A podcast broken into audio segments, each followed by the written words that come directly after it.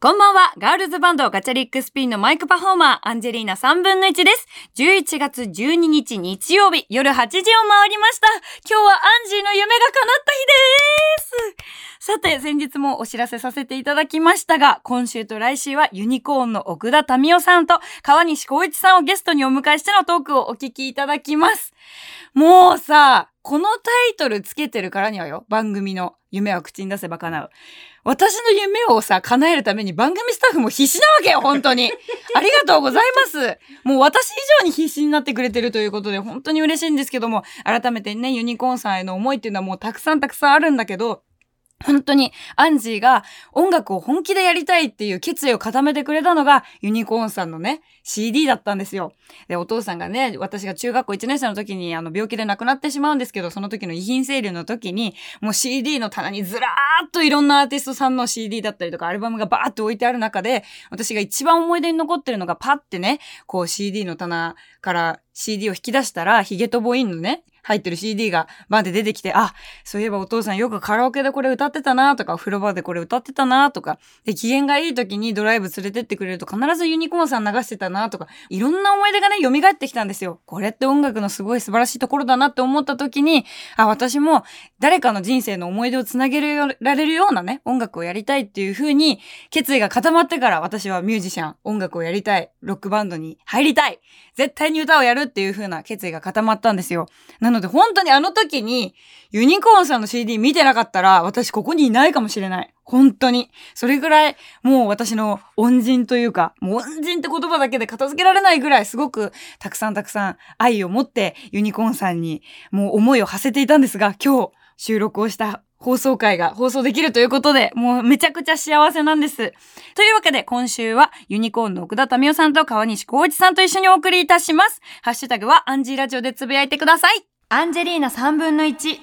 夢は口に出せば叶う。すみません、よろしくお願いします。お願いしますガチャリックスピンのアンジェリーナ3分の1と申します。サンドイッチ。アンジーと覚えてもらえたらアン嬉ジしいです。よろしくお願いします。アンジー懐かしいね。懐かしいねアンジーね確かに確かにアンジーだとえー天井裏のね世代が変わっちゃうよ。いや違うわ天井裏だよ屋根裏天井裏天井裏天井裏。伊藤君。伊藤君とだいぶ違う。ちなみに僕難聴なんでええって言うかもわからないですけど気にしないでおいてくださ大きいい声で喋ります。大丈夫です。あの聞き間違えでそのまま答えるからずねっと進んでくれれば大丈もしよかった夫。らあ、はい、ありがとうございます。はい、ちょっと裏側に。ああ、すみません。すみません。車に貼るか。あええそんなそんなもう。りがとうございます。いやありがとうございます願いします宝物にしときいますやもうやめてください。私が宝物みたいな人なんで。 それでは早速お二人をお呼びしたいと思います。こんばんは奥田民生さん、そして川西浩一さん。はいどうもこんばんはこんばんはは広島弁なんです。そうですよこんばん今晩は。はなんか言わんよい。やいやもうほら広島歴はもう帰って俺の方が長いからねいやそれは年がまあね本当は何なんですか広島弁だと、えっとねこんばんは。こんばんは。いや普通 だ。普通じゃんいや、ちょっと違うでしょ普普通は、ふ普通はがもうおかわかっしい。たわかった広島じゃないんでくれでくれくれ弁くれはこんばんはなの。こんばんはよ。あくれ広島県に呉市っていうとこあるんですけど、はい僕そこのに住んそでるんで。うだくれ弁なの。いくれ。や、こんばんは。こんばんは。今晩は三千円。三千円は三千円よ。三千円。三千円。もうこれで、わかんなくないこれで番組が終わるから、ダメだよ。 ということであの本日はですね本当についに夢が叶ったということでええアンジーはもう本当にユニコーンさんが大好きで本ず当ですかーっとこの「アンジェリーナ3分の1夢は口に出せば叶う」という番組で曲をめちゃくちゃかけさせていただいてあおありがとうござりいますましたでちょっとうんお父さんとの結構思い出があってユニコーンさんが大好きで、はいはいあの一人語り始めてもいいですか いやいやどうぞどうぞいや聞きたいですよ逆に。来週出ます、また。よかっ俺たららはお父さんとおじいさんじゃなくて。あの私実は民生さんとお父さんの年齢が全く一緒で、お誕生日同じかと思いましたね今お前あの野郎と思いましたね実はあの野郎と一 緒で、で、お誕生日一日違いなんですよ、お父さんと。ああお父さんとうちが、あ、そうなんです、お父さんと、うちのお父さんが5月13日生まれ で。本当ですか5月10日だもんね。ちょうど違蛇年うわなんで10日とか微妙なこと一言うの日違いでも何でもないじゃないですか、それだと。 中二です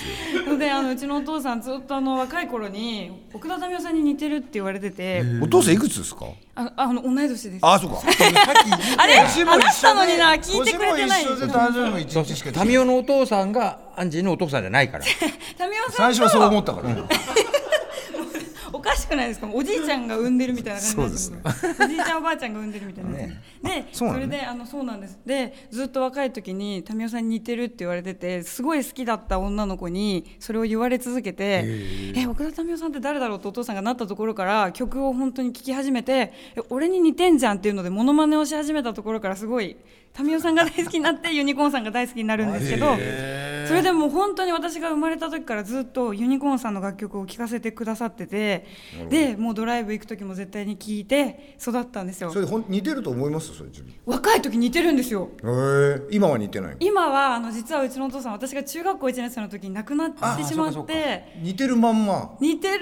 うんにちょっとでもお父さんの方が劣化してたのですでにあその時50だったんですけどちょっと劣化し始めてたんそうでですかもう似てはなかったんですけどじゃあ若い頃おは父さんを見るような感じそだうなんでねすだからちょっと今いやお父さんだと思思ってくださいよ今度から会った時お父さんってお言っ父てくれてさんるって呼んでいいいいんですか全然いいですなので本当にもう大好きであのやっとお会いできるもう本当にずっと夢だったんですお会いするのがありがとうございいやいやこちらこそそんなありがとうございま本す当に今日はお忙しい中来ていただいてありがとうござい ますいやいやいやここでアンジェリーナ3分の1が1曲ユニコーンさんの楽曲で大好きな曲をかけさせていただきたいと思いますおヒゲと母音をかけたいと思うんですがこの曲はですねこのラジオの番組が始まる前の特番の時にもう本当に思い出で大切な曲ですと言ってかけさせていただいた曲ですりがとうございますお二人の前で曲紹介できるの嬉しいです聞いてくださいユニコーンでヒゲと母音聞いていただいたのはユニコーンでヒゲと母音でした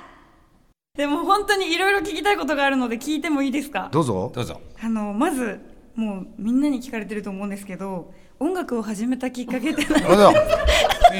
タミすっごいベタなやつやんオタミオは何なんじゃろうねえお二人が音楽を始めたきっかけを聞きたいです始めたきっかけっていうのはその楽器とかそういうことですいや音楽に触れ,、あの触れた時に、はい衝撃を受けた時俺はだってもう生まれた瞬間から高らかに歌っとったからねどう言うて「おぎゃー」ってすごいその頃からシンガーだったんでってすいねうかあのボーカルになったの遅いんで僕、はい、あでもの最初はボーカルじゃないからね ギタリストそうそうそうギターが好きだったからギター小10歳ぐらいからはい長い始めました割と早いと思いますよその広島だし、ね、何がきっかけでそのギターをい始めよやうとなんかまあいとことかの周りでそのアマチュアバンドみたいなのを見たりして、それでですよ、であとダウンタウンブギウギバンドっていうね、はい宇崎竜童さんのバンドのライブにそのいとこが連れてってくれてはい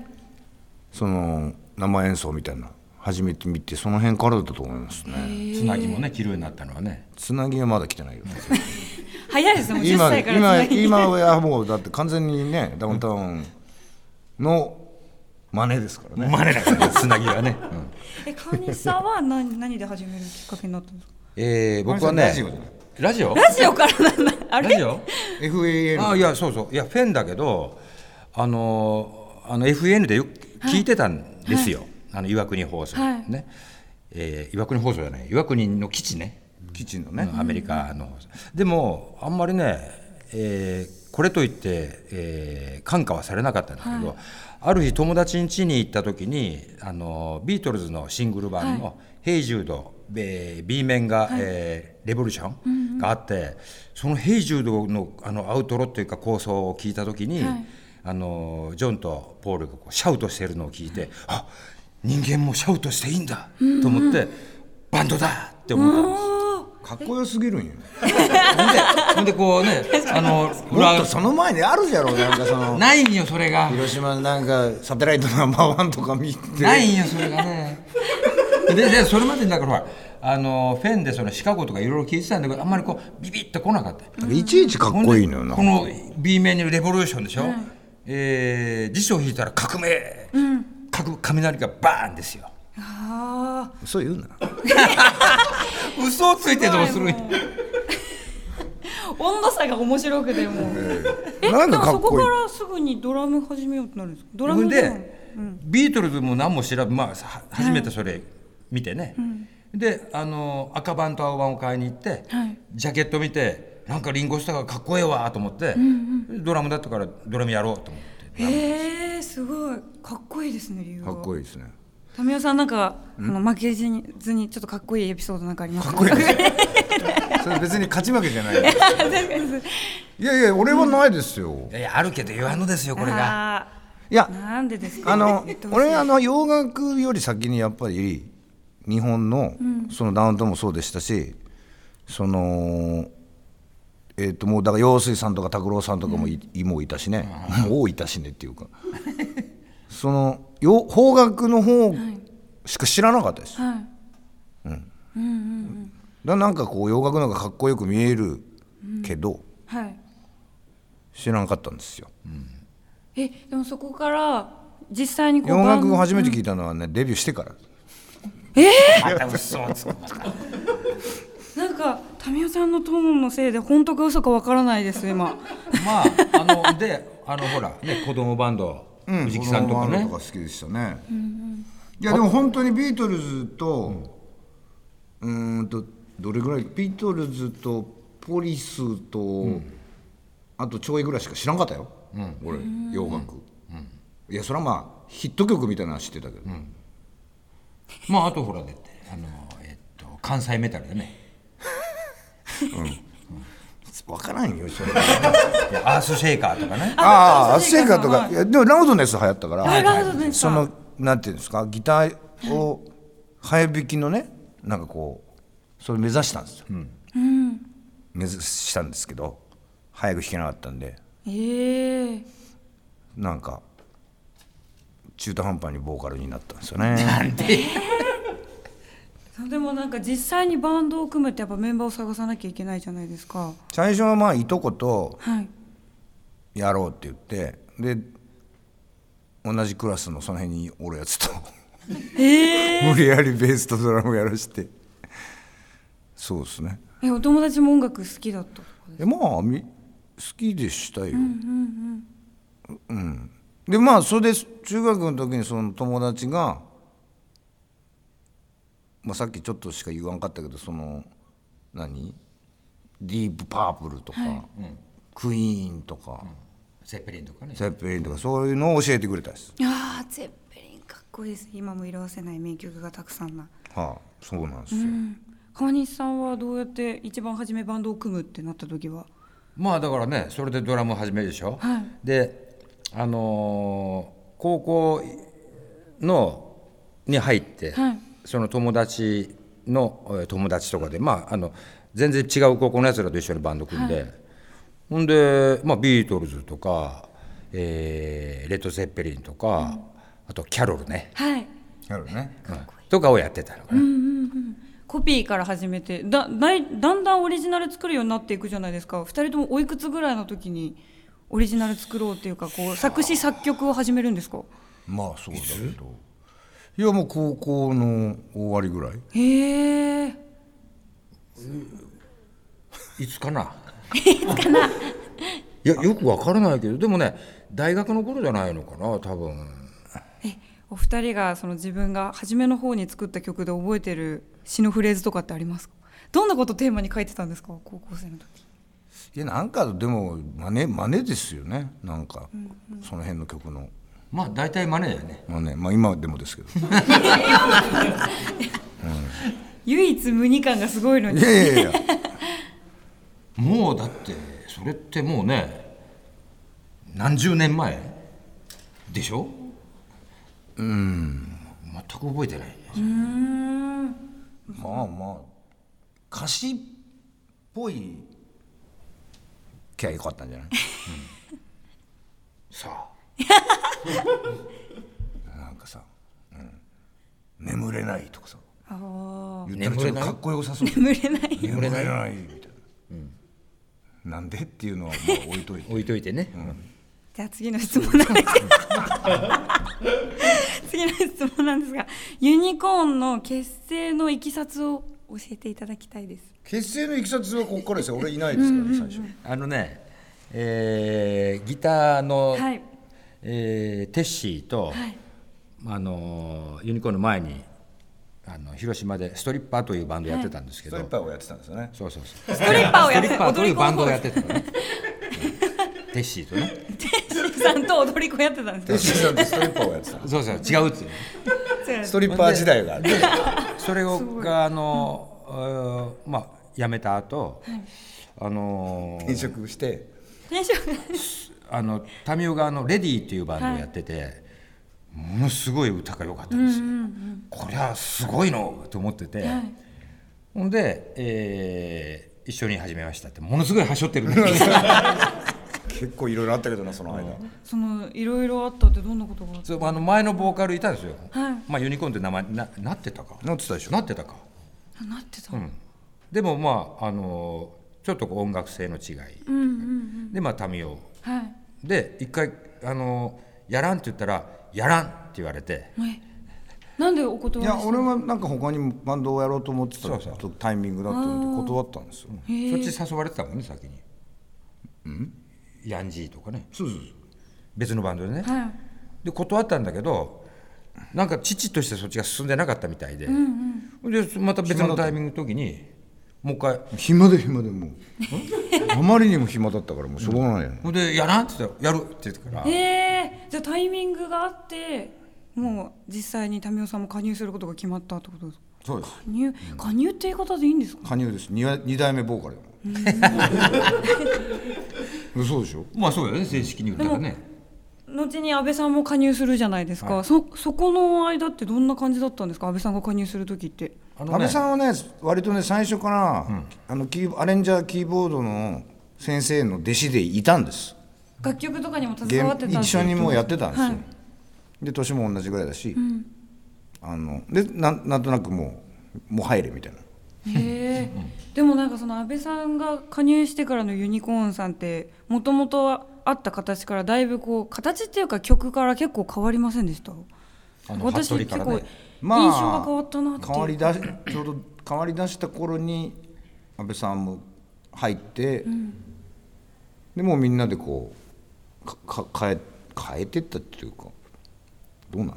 自然にね、それまでねその今タミが言ったそのアレンジャーというかの方もいて、まあその服部の時もいいらっしゃったんだけど、もうお前らでやれっていう話になってであの辺からその辺からかなねうん、であの最初は割と僕がほとんど曲作ってたんですけど、はい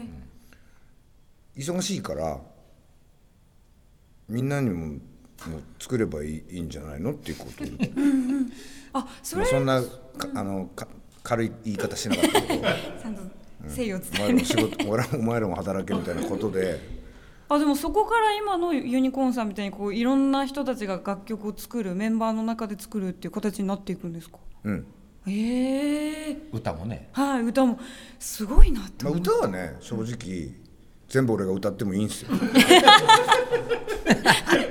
それは本当にこの人たちが歌いたがるそれは昔よユりニコーンでやる時にどんどん強くなっていくよねそれがライブやまあユニコーンでライブやるじゃないですか、い、やーユニコーンはええわーなんでって言ったらいやーソロじゃったらね一人で歌わんときゃいけねえって言うじゃんよいつももはや楽でいいよそりゃ半分ぐらい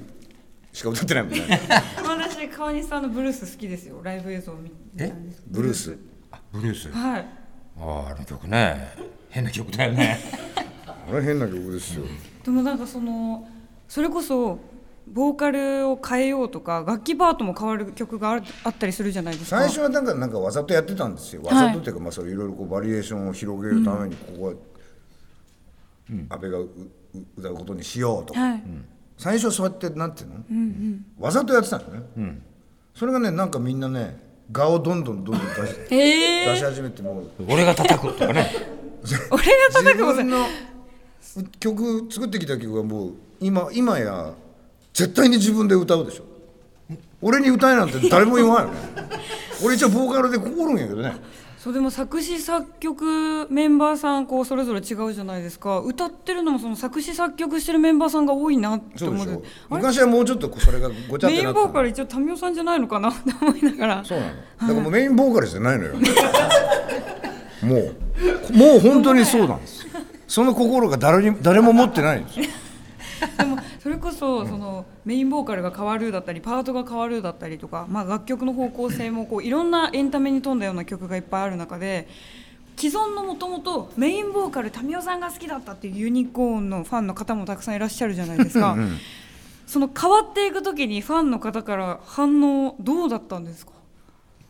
まあ知りりまませ せんん知りま 知せんりま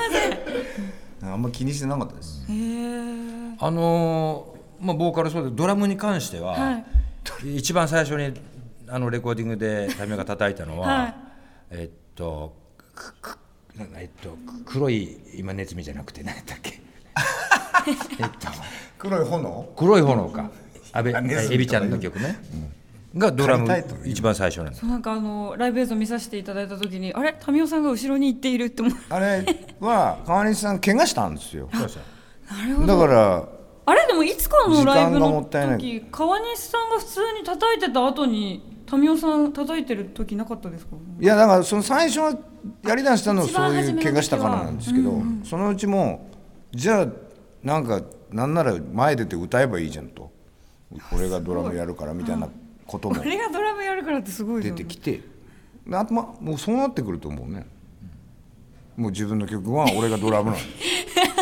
いや民生を想定して曲書く時あるよ歌をねでも歌って嘘く歌ってくれんもんえあのねむずいんですよ川西さんってねはあのなんていうのあのー理論から逸脱してるんでしょそうなのいわゆる今ある音楽じゃないのよ、ドレミファラソラシドじゃないのよ ドとレの間に5個ぐらいあるのああそういでも川西さんが作曲した曲私も何曲も好きな曲あるんですけどなんかおかしなことになってますよねなん かなんでこれができるんだろうみたいな、どういう思考回路でその曲ができていくんだろうってすごい思っていやて 自分でも思いますよだからあの「ブルース」って曲があるでしょ、はいあれ俺が歌ってるんですけど最初はね、はいそうですああじゃないんですよ本当は、本当はあんな曲じゃないんですよ本当はあんな曲じゃないだからできなかったんですよあ川西でさん俺はなんていうがのなんかこう譜面にできるようなこうメロディーになってしまったけどなってしまったああじゃなかったのよ本当はねへえ本当すさまじかったんですよまあよくわかりませんがね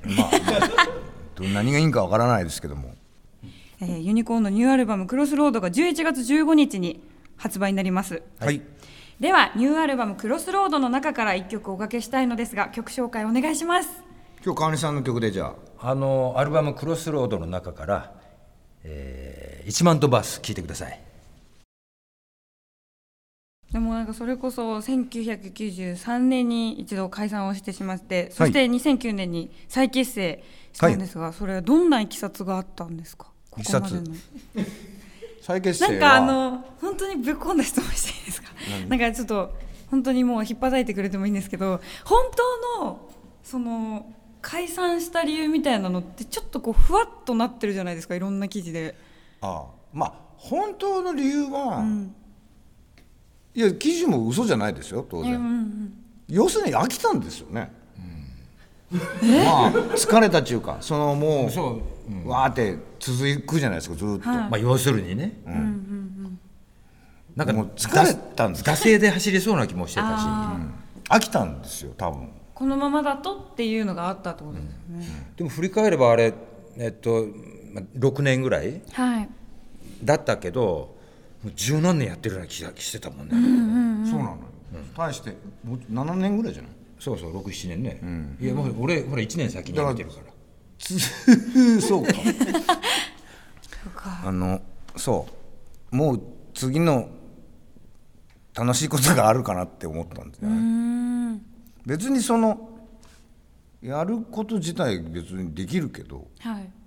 他にもあるんじゃないやできることがみたいなことだと思いますけどねあじゃあなんかその解散する時の空気感ってこうあんまり張り詰めた感じではなかったんですかうん張り詰めてはないですよなんか結構本当にこれからの人生が変わることでもあるじゃないまですか、あ、ただやめあの解散した後なんか何していいか分からなかったですけどねとりあえず飲んでたな飲んでたいやもうなんか翔太でしょやってたやってたいろいろね、えバニラーバニラとかねアンジェリーナ3分の1夢は口に出せば叶うアンジェリーナ3分の1夢は口に出せば叶うおそばんあっという間にエンディングです頑張ってたでしょアンジーめっちゃ好きな人を前に一滴も涙こぼさずにやりの遂げましたよなんだけど、これ終わった後にね、写真撮影しましょうってなって、まあ、アンジーラジオのさ、ツイッターにもさ、載せるために、まあ、X もめんどくさいからツイッターって言うんだけど、その、載せるための写真撮りましょうって時に、あの、肩が触れたんです。タミオさんと川西さんのね、もう涙が止まらなくて、あれ生きてる本当にって思って、これ夢じゃないし、え、体温感じるって思って。で、なんかもうその写真撮影の時にさ、やっぱりちょっと寄ってってなるじゃない。で、当たり前なんだけどさ、もう寄らないでって私はもう思っても、肌が触れるたびに私は涙が止まらなくなるからって思いながらずっとね、お二人の前を、前でね、もう結構ちゃんとがっつりメイクもしたんだよ。あの、ちゃんとね、その後現場だったから、もう今回、この現場の前に、あの、ユニコーンのお二人にも会えるということで、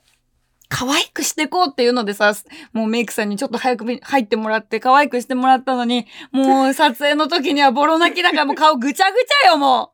う。でもいいのもうそれが幸せだったから。で、私もう帰って速攻写真プリントアウトしたもん。で、今額縁に入れて、あの、机に飾ってるんです。もうそれぐらい本当に嬉しかったし、あの、お父さんのね、あの、お仏壇のところにも同じ写真をプリントアウトして置いてます。もう本当に嬉しかったです。ありがとうございます。ということでね、引き続き来週もユニコーンのね、奥田民生さんと川西光一さんをゲストに迎えてお送りいたします。えー時間の関係で放送できなかったところは、この後すぐにアップされるポッドキャストの方でロングバージョンをお楽しみください。そしてガチャリックスピン、いよいよ11月18日の野音のライブが迫ってきましたもうあと数日ですね。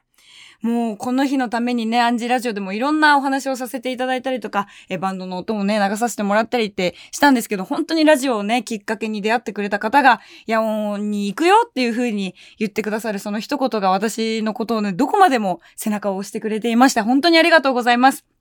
まだまだね、チケット多分ゲット間に合うので、え今日ね、放送回聞いて気になってくださった方は、ぜひ私たちの音を、えー体験してもらえたら嬉しいですし、ユニコーンさんあって、アンジーはこうミュージシャンになれたので、そういうところもね、もうその立派にステージに立ってる姿っていうのも、ユニコーンのファンの方にも見ていただきたい。もうここは。で、なんなら本当はタミオさんと川西さんにも来てもらいたいぐらい。もう来て本当にもしこれ聞いてたらお願いしますもうすぐにあのゲストを取るんでお願いします っていう感じなんですけども本当にねあのこの11月18日に込めた思いっていうのはもうたくさんもう語りきれないほどいろんな思いがあるのでそれはもうやっぱり音を出してライブを体感してもらって伝わるものってたくさんあると思うのでえ私たちの音楽っていうのを思いっきりぶつける野音にしていきたいと思うので11月18日ぜひぜひじゃないもう絶対来てもらえたらと思いますよろしくお願いします